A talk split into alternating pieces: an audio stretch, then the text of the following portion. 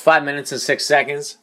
We're out here, live and direct, man. Eleven twenty a, sorry, eleven twenty six a.m. on September eleventh, man. Whoa, it's September eleventh today. I knew that. I better turn this off for a second. I knew that, but I didn't. I knew it, but I forgot. I remember. Uh, I remember being in grade six, and. Uh, I knew something was going on, man, during the day. And uh like you could tell, man, at school, we was at school and you could tell something was going on that day. And all the uh, uh all the uh older teachers, sorry, all the people in the uh older classes, like my brother and shit, they knew what was going on, but us kids in grade six, we didn't know. They wouldn't tell us, man. We was only like twelve years old, and I got out of school that day. And my brother came out to me and he goes, he goes, um, he goes, man, did you hear about the planes that crashed into that building? I was like, what?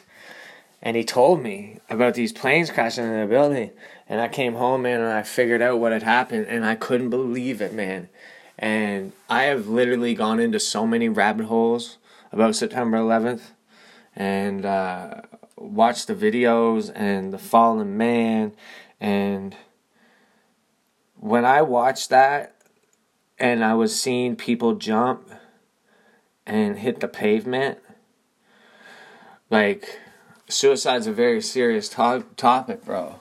And I couldn't understand these people that were jumping out of the building knowing that they were going to die because they couldn't stay inside.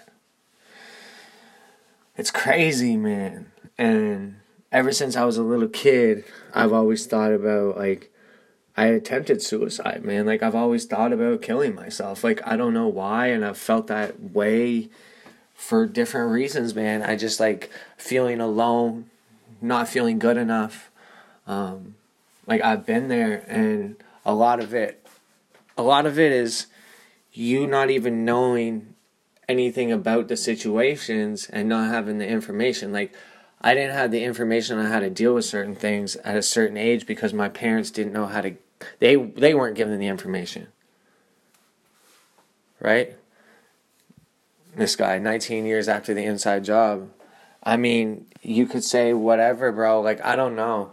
I don't even know what you guys think of America and how much you guys uh I just give uh the people just listening on the audio uh I'm live on my uh YouTube page right now with some uh, some of my friends um, that uh, are following me now on my YouTube, which is amazing. Uh, I appreciate all of them, but I just uh, don't really know what the views of the typical German person is of America. Because, you know, they're pretty crazy down in America. but with that being said, man, um, yesterday was Suicide Prevention Awareness Day. I was unaware that it was, and I saw something today about it. So it's kind of ironic that I speak about this right now on my 5 minutes and 6 seconds. I am blessed to be here as always. I appreciate everybody watching. We're on our search for a thousand uh, subscribers today and um, I'm at 991. I gotta go make some videos. I've been stalling all morning.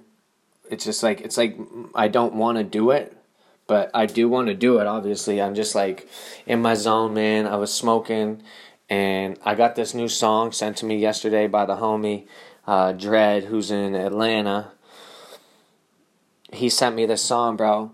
The coolest thing about this dude, man, is he's one of my favorite rappers, little homies and I met him off of that shit, and like, it's crazy what the internet can do and who you can meet as long as you network properly. Like, dude called me when they was doing a photo shoot, and and the buddy was right next to him. I was like, "What the fuck, bro?" Like, it's crazy. So, anyways, man, this has uh, been another episode of Five Minutes and Six Seconds.